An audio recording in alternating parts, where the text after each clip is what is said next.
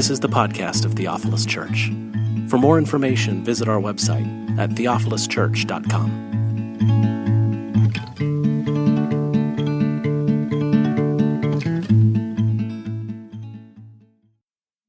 We're going to be reading from Revelation tonight, so get ready. Chapter 21, verse 1 through 5. Then I saw a new heaven and a new earth. For the first heaven and the first earth had passed away, and there was no longer any sea. I saw the holy city, the new Jerusalem, coming down out of the heaven from God, prepared as a bride, beautifully dressed for her husband. And I heard a loud voice from the throne saying, Now the dwelling of God is with men, and he will live with them. This is when the people and God himself will be with them and be their God. And he will wipe away every tear from their eyes. There will be no more death, or mourning, or crying, or pain. For the old order of things has passed away. He who was seated on the throne said, I am making everything new. Then he said, Write this down, for these words are trustworthy and true. This is the word of the Lord. I haven't done this yet. All right, we're going to read the Apostles' Creed. I believe in God, the Father Almighty, creator of heaven and earth. I believe in Jesus Christ, his only Son, our Lord, who was conceived by the Holy Spirit and born of the Virgin Mary. He suffered under Pontius Pilate, was crucified, died, and was buried. He descended to hell. The third day he rose again from the dead. He ascended to heaven and is seated at the right hand of God, the Father Almighty. From there he will come to judge the living and the dead. I believe in the Holy Spirit, the Holy Catholic Church, the communion of saints, the forgiveness of sins, the resurrection of the body, and the life everlasting. Amen. You may be seated.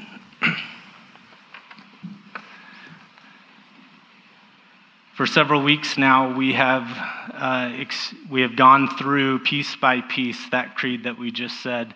And we're going to continue to say it together as a community as our story unfolds together. But tonight is the last night of this series that we've uh, been on throughout the summer and the fall. And so we have finally arrived at the last phrase life everlasting. Amen. Um, and that's what we're going to be talking about tonight. And in honesty, like, if we, I mean, we are, we, we are a Pentecostal church. We come from a Pentecostal background. And honestly, what I should be doing right now is I should have instructed Jason to just drop the mic and walk off the stage, and we could all just went downstairs and had some dinner. Because Jason, Jason, thank you for that word. That just kind of cuts right to the heart of the theme of what we are celebrating tonight is the fact that you and I individually and community and communally as the body of Christ have had an experience with Jesus that invites us into this story of eternity.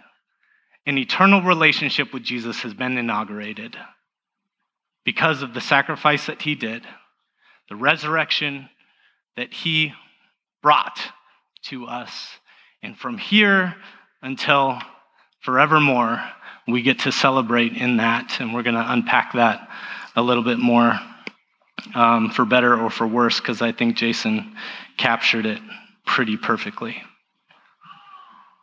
As a little boy, I remember laying on my bed at night, and for whatever reason, I was haunted by the concept of eternity more than anything else. Did anybody ever have that experience as a kid?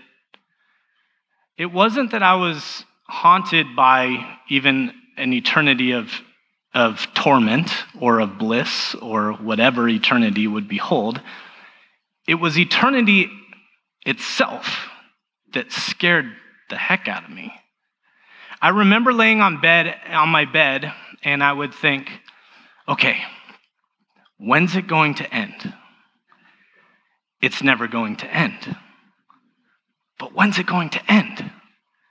It's never going to end.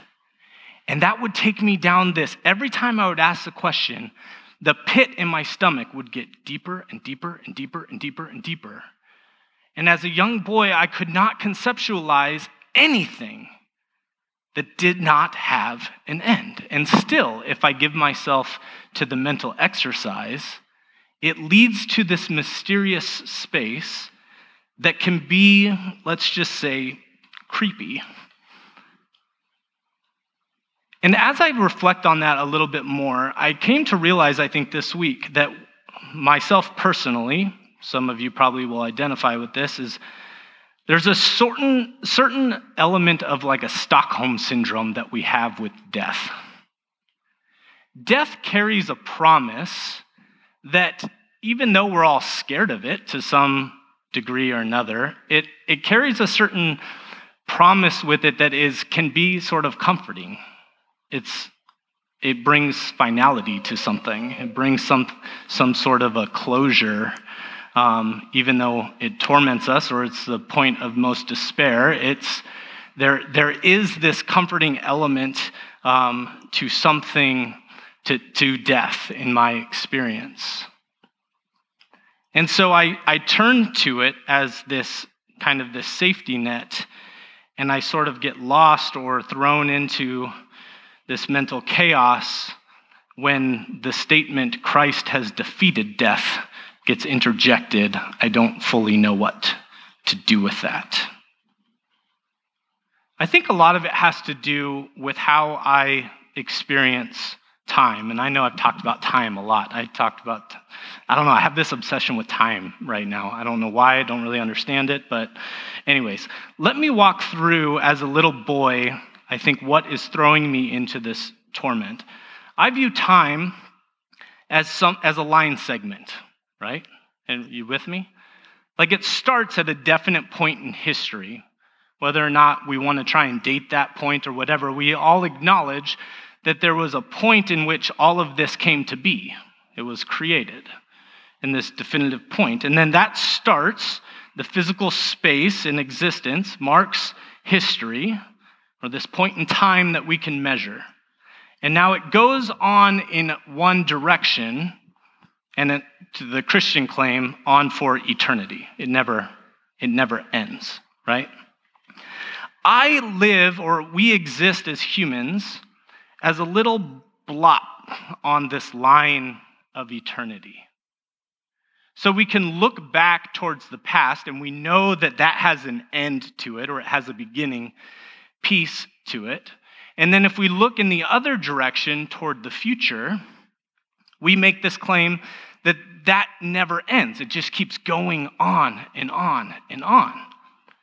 So, no matter where we exist on that line, whether we were Adam and Eve, like the first people on the line, or if we are here 2,000 years after Christ, or we exist way further down the line, one thing make, remains overwhelmingly true. Our present experience and the experiences of the past pales in comparison to the grandeur of the end, of the future. So we drive down the freeway going down to Salem, and we encounter a massive sign that reminds us of this reality every time we drive. What does it say? When you die, where are you going? Heaven or hell? Choose one.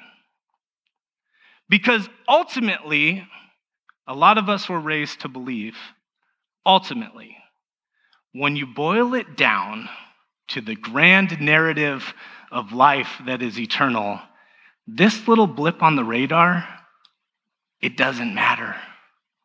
What really matters is everlasting life. How many of you have ever done one of those weird escape room things? It's gone to an escape room. Okay, so I am terrible at escape rooms. I've done two, And I am utterly convinced if I didn't have a community of people with me to solve the puzzles or whatever to get out of this escape room, I would stand there like looking at the wall, uh, and the guys in the background who are watching you do this thing would be like, that guy is an idiot. I would not get anything. What these escape rooms are, for those of you who don't know, is you can go, they're all around town now. Um, they set up a room and it has a theme. Some of them are creepy, some of them are funny, and, and but every single room is a giant puzzle. And you and a group of friends, your task is to go into this room and to look for clues and put together these clues that will ultimately, at the end, lead to you escaping the room if you do it all right in the right order, in the right amount of time. You have everybody who enters these rooms has a certain framework of time that they are allotted to get out of this get out of this room. Some people who are smart do it really, really fast and set records in time rooms. Some who are in groups of mine are really, really slow, and chances are you're never going to get out of the room, right? I think that we conceive of our time on earth in the Christian community oftentimes as being stuck in an escape room. We look at this life as this sort of cosmic game that God has set up. And He put us all into this room, and at the end of the day, the only thing that really matters is whether or not you can solve the puzzle. You have to get the right answers, say the right things, and if you do it, then you get a ticket that gets you, it unlocks a door, and you can get out. The thing is, you don't actually know whether or not you solved the puzzle until the time has fully expired. Then you will realize whether or not you solved the puzzle. So some of us were lucky enough, our parents did the puzzle before us. And so we entered into this world and they said, push this button, put those things together, do this. It unlocks the door and you're set free. You're out of the room. And once we're out of the room now, we only have one task. And that task is to help the other poor souls who are stuck in the room to figure out the puzzle, to put all the pieces together, so that they too can be like us and escape the room. The problem is, there's only once the, the, the puzzle is solved, once we've figured out the right answers and we've figured it all out, it leads us to two places. Either we get frustrated and annoyed with the people who are still hacking around in there and can't quite figure it out and won't listen to our instructions, or we simply just get bored. I solved the puzzle. I got the answers right. The end's going to be good for me.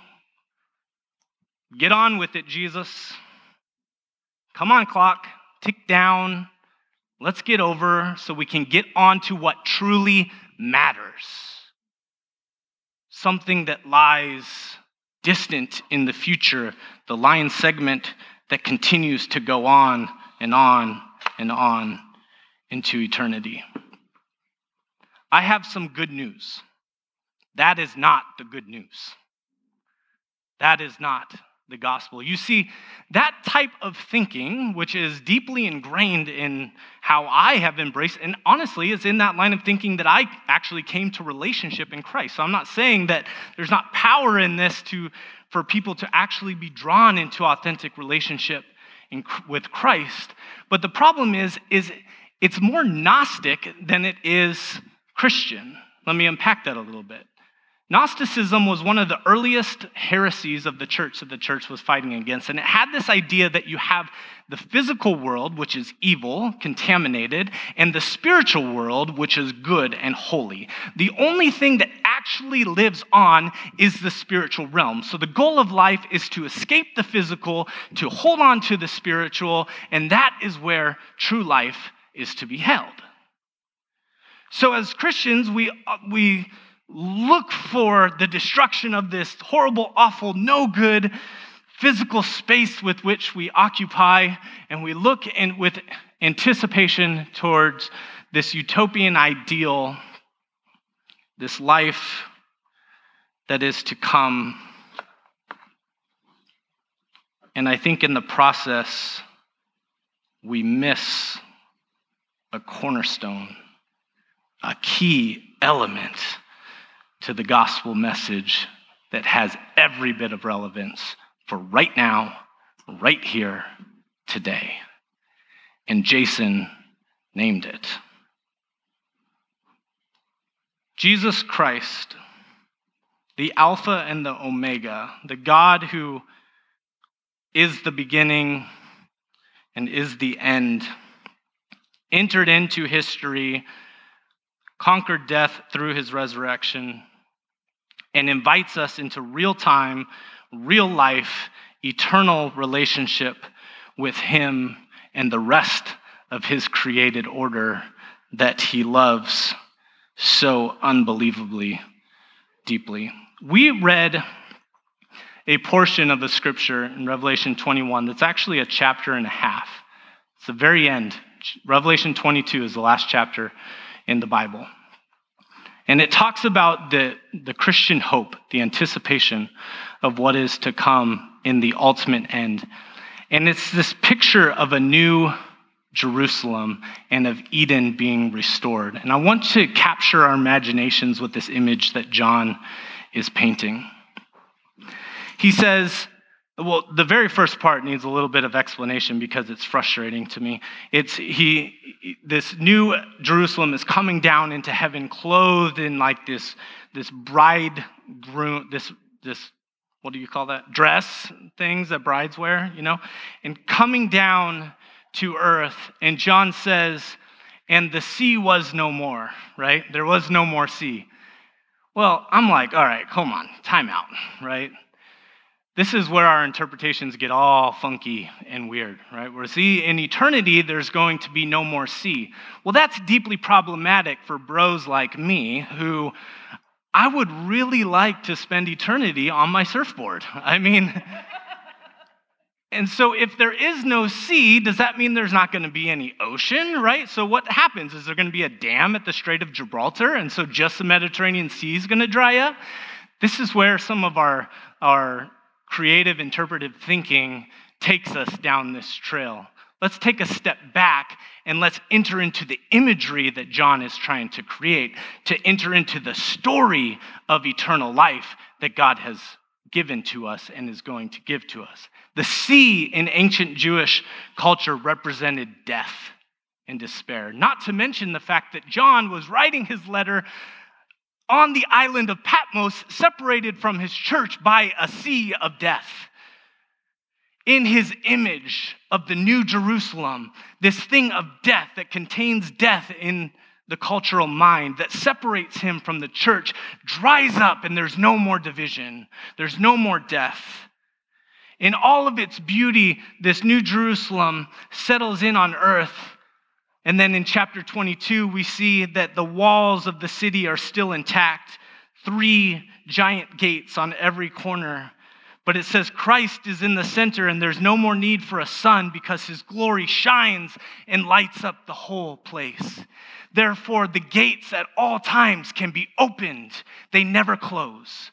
People from every tribe, tongue, nations, kings, peasants, everyone coming in and out of the city. There's a river of life flowing down the center of the city with the trees of life planted on every side. Plenty of water for everyone to drink without sale, plenty of food for everyone to eat without exploitation. The walls are adorned with every precious jewel. Kings, queens, you and I walk upon the jewels without exploiting them, but honoring them for the beauty that they have. Creation is working in unity, in harmony. humanity is not battling for position because in the kingdom of God, there is no position. The king of the universe is on his throne and he lights it all up, and we all gather around him. He is the focal point. That is the hope. That's eternity. That is our eternal reality. And if that is boredom, then my goodness, I don't know what excites you.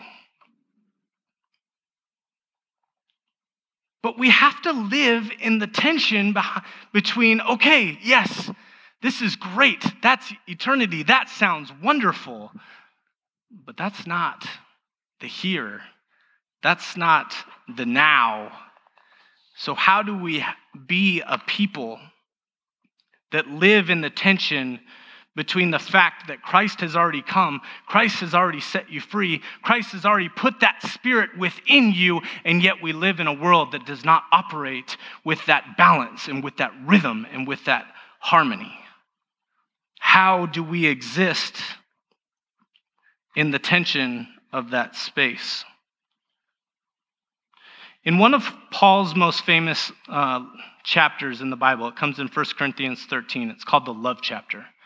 And he's addressing a church that is bent on division, bent on tearing each other apart over controversies, over faith controversies, theology controversies, practical controversies that are happening within the church. And there's a really famous line at the end where he, he talks about all the ways that love is. Love is patient, love is kind, it does not envy, it does not boast, it isn't proud, rude, self seeking, all of these things. He unpacks love in this beautiful thing. And then at the very end, he says, Now, church, three things remain faith, hope, and love. But the greatest of these is love. What was Paul doing? Was he saying, okay, these three things are important, but if you have to choose between one of them, choose love? Or these three things are important, but if we were to order them in the area of importance, choose love? I think what Paul is saying is he's saying, guys, these three things are paramount to our existence. As the community of Christ, we look back to the life, the death, and the resurrection of Jesus, and we anchor in, it anchors us. It is this faith, we look back and we place our faith in a person, in a real, who entered history, in a real point in time. And we anchor ourselves into that person in faith, even though we didn't experience him in the actual flesh and blood. Sorry, this is kind of like a rappelling, belaying metaphor. And so, Bryce, you're going to take this a little bit differently than the rest of us. But um, so I apologize for that. Ask Bryce later if you want to. Um, you anchor into, into this faith, and we look toward the future in hope, which is that image that I just created, right? It's this we are anchored in faith we believe that the Christ who has gone before us is also the Christ who is who has predestined or promised our eternal future, and we are going towards that in faith. Faith anchors us, hope keeps us moving forward. And what is the movement of going from there to there? It is love. As we are going forward, toward that future, anchored in faith, propelled toward hope, we become a people of love. So Paul is saying these three remain faith, hope, and love. But, church, you live in a real time, in a real place, in a physical space. Your task in that space is love. That is how you live eternity. That is how you live eternity. And that is why the church is to be a community defined by love. Yes, Rob Bell did get it right. Love does win. I don't know why it's controversial. it does win. How do we do this though? My goodness, man, I did not expect to get all like fired up about this. um, uh, yeah. Oh, Okay. What are some tangible things that we can do to move us in that direction of love? One of the greatest scholars, I'm just going to give a couple application points and then we'll get out and we'll eat some food and fellowship together. Abraham Joshua Heschel was a 20th century Jewish scholar um, who was absolutely brilliant. And he wrote a lot on Sabbath. He wrote a lot about other things, a lot of things, but one of his books that he wrote was on Sabbath. He makes some remarkable observations on what Sabbath was and is to the Jewish community. And, and it's pretty profound on how the lack of practice of Sabbath really robs us of the ability to live into this Christ community, I think, that we are called to be. He describes how our current condition is filled with the toil, right? Time and space are interrelated with one another. We can't have one without the other. And our human condition is trying to, one thing that we can have control over is we can, can have control over the spaces that we occupy. Space is actually proprietary. Andy is sitting in that space. Nobody else in this time in history can sit in that exact space because Andy occupies it. Space we can control. We can exchange our time to seize control of space, to buy goods that make us happy, to build houses that make us feel safe. We can control our environments and our space by giving up our time, and it can lead us into this insatiable, um, non, just a, a perpetual existence where we're always striving to take control of space. Sabbath, according to Heschel, is that moment, that rhythm in our lives where we reorient ourselves to what actually is. That there exists something in the value of time where you can't exploit it it's not proprietary. This is one of the most profound observations I think he made. Is there is one thing that the most powerful human on the planet cannot control is time. You always have to share it. Always. Time is never proprietary. You can try and rob somebody of their time by enslaving them, but really you're just robbing them of their place.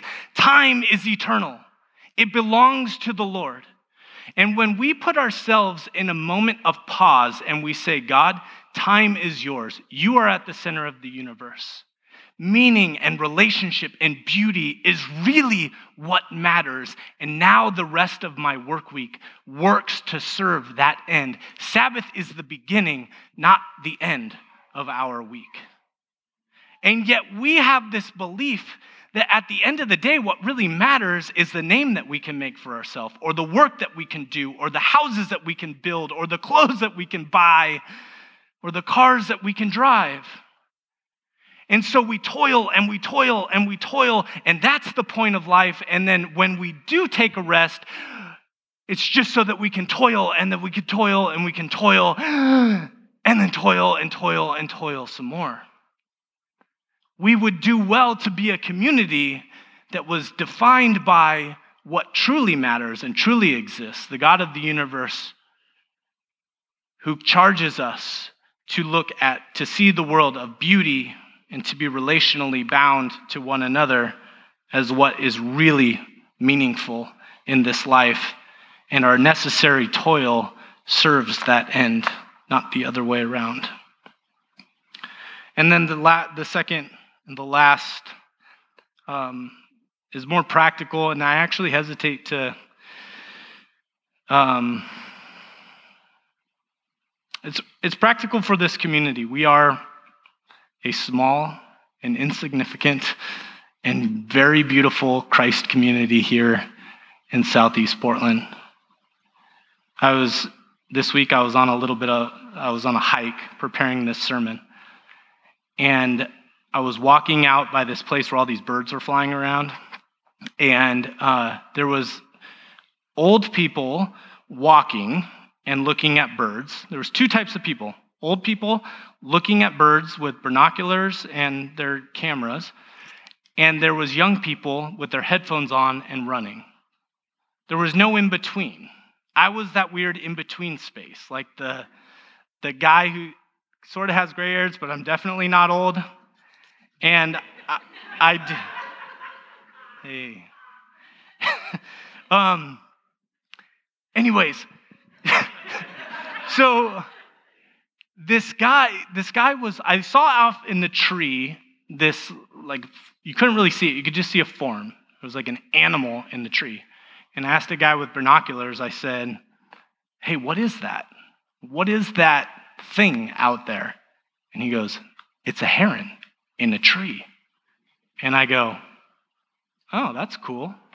And he looks at me and he goes, Yeah, it is cool. and you're here to experience it.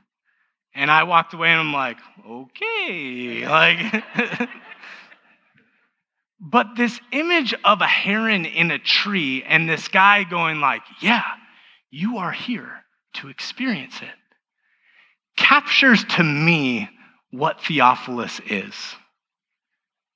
We are a heron in a tree. It's like this thing you talk about Theophilus and you're like, yeah, this really quirky bunch of people sitting in a tree way off over there. In the grand scheme of life, how significant is this space? Well, we're a heron in a tree. But we are also a heron in a tree, which is something beautiful, something worthy of stopping and looking at, something worthy of turning to your neighbor and saying, That's cool. And you're here to experience it.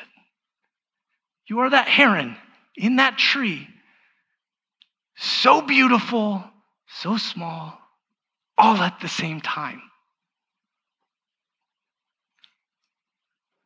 Something that is so profound about the eternal kingdom of God is the fact that those doors are always stinking open. People from all colors, all languages, all tribes, all tongues, all everything is going to walk through those doors. And in all of our quirkiness, we are going to revolve around that Christ at the center for all of eternity, and it's going to be stinking amazing. And we, you and I, as this heron in a tree in southeast Portland, have the opportunity to model ourselves as we anchor ourselves in faith and look toward hope to live in love, that model right here, right now.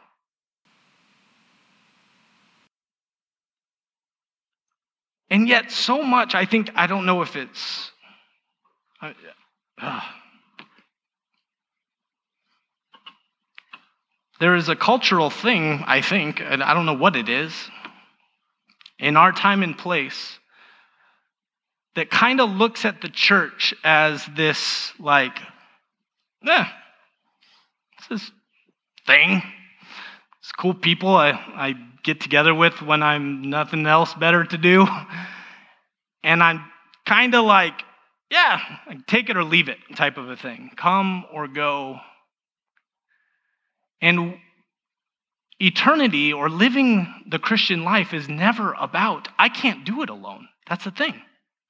I can't live in eternity alone. You can't live in eternity alone. You won't live in eternity alone. The true expression of love is us living in relationship with has all of the quirks and the ugh, that relationship brings with it the conflicts, the disagreements, the different outlooks on life, and we bring all of those things to the table in service of our God together so that we can be that community of love that is pursuing the hope set before us. And yet we have to do it as a community that is committed to one another and committed to grow in relationship with one another. That's the only way in which living the kingdom of God forward works. So, if you are wondering if you mean something to this community, you do. You are so beautiful and important to the kingdom of God. Does that mean that everybody needs to land in this community? Absolutely not. But every single week, when we come to this table, it's not just this vain ritualism that we come and we take this bread and we go into our own isolated corner to do this me and Jesus thing alone. We are identifying with a bigger body that has gone throughout time and throughout space that orients ourselves on the thing that is at the center of the universe. We partake in it, we fuel ourselves with the love of Christ, and we go forward together in one accord into our communities. I have lots of hopes and dreams for this immediate community, including seeing asylum seekers and refugees and immigrants housed in our homes and fed at our tables as a community. For people who are sexually marginalized and things that they would feel safe to have conversations in this space for this to reflect the multi ethnic and the multi generationalism that will be present at the kingdom of God.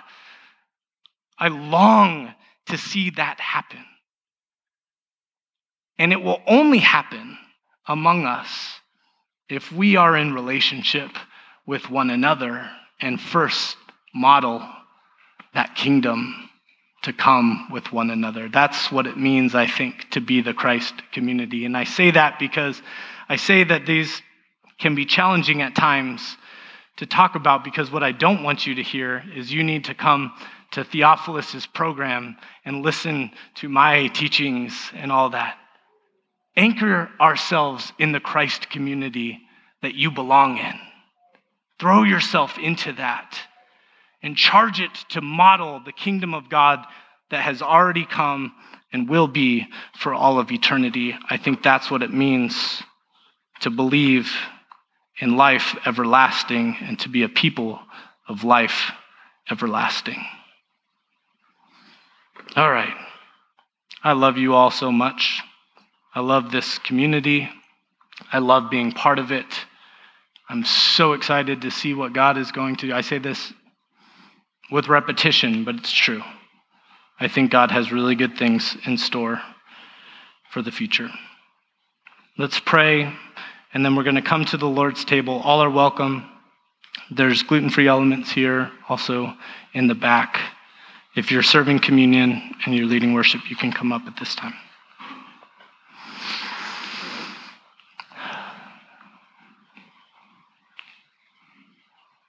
God, you are so good. It's so good to be uh, to be yours, to be um, to be a part of the story where God, you're you are making all things new, and you're using us to do it right here, right now, even though it won't be fulfilled just yet. God, I pray for this immediate community that. Um, in a very real, real way that we can experience your true presence among us and become a people um, who reflects the goodness of your love, not only to one another, but to the people around us. Become a community who is marked by that. You are a good God. We love you. Thank you for the sacrifice, your death, and also your resurrection that we get to partake in every single week. We take it for granted. Teach us not to. In Jesus' name, amen.